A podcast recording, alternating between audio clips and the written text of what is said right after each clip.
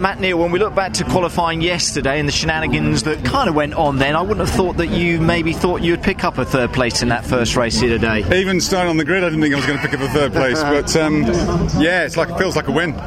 Um, really chuffed. They were queuing up behind me at some points, but um, managed to hang on. The tyres held on and everything. I say you would have been fully aware of that, wouldn't you? That Andrew Jordan and Jason Plato were closing down on you. It was one of those races you wanted to finish, wasn't it, Matt? Definitely. I mean, a, a podium's a podium at any time, any any good time. So uh, yeah, just chuffed, relieved, uh, and obviously we get a good good grid station for the next one.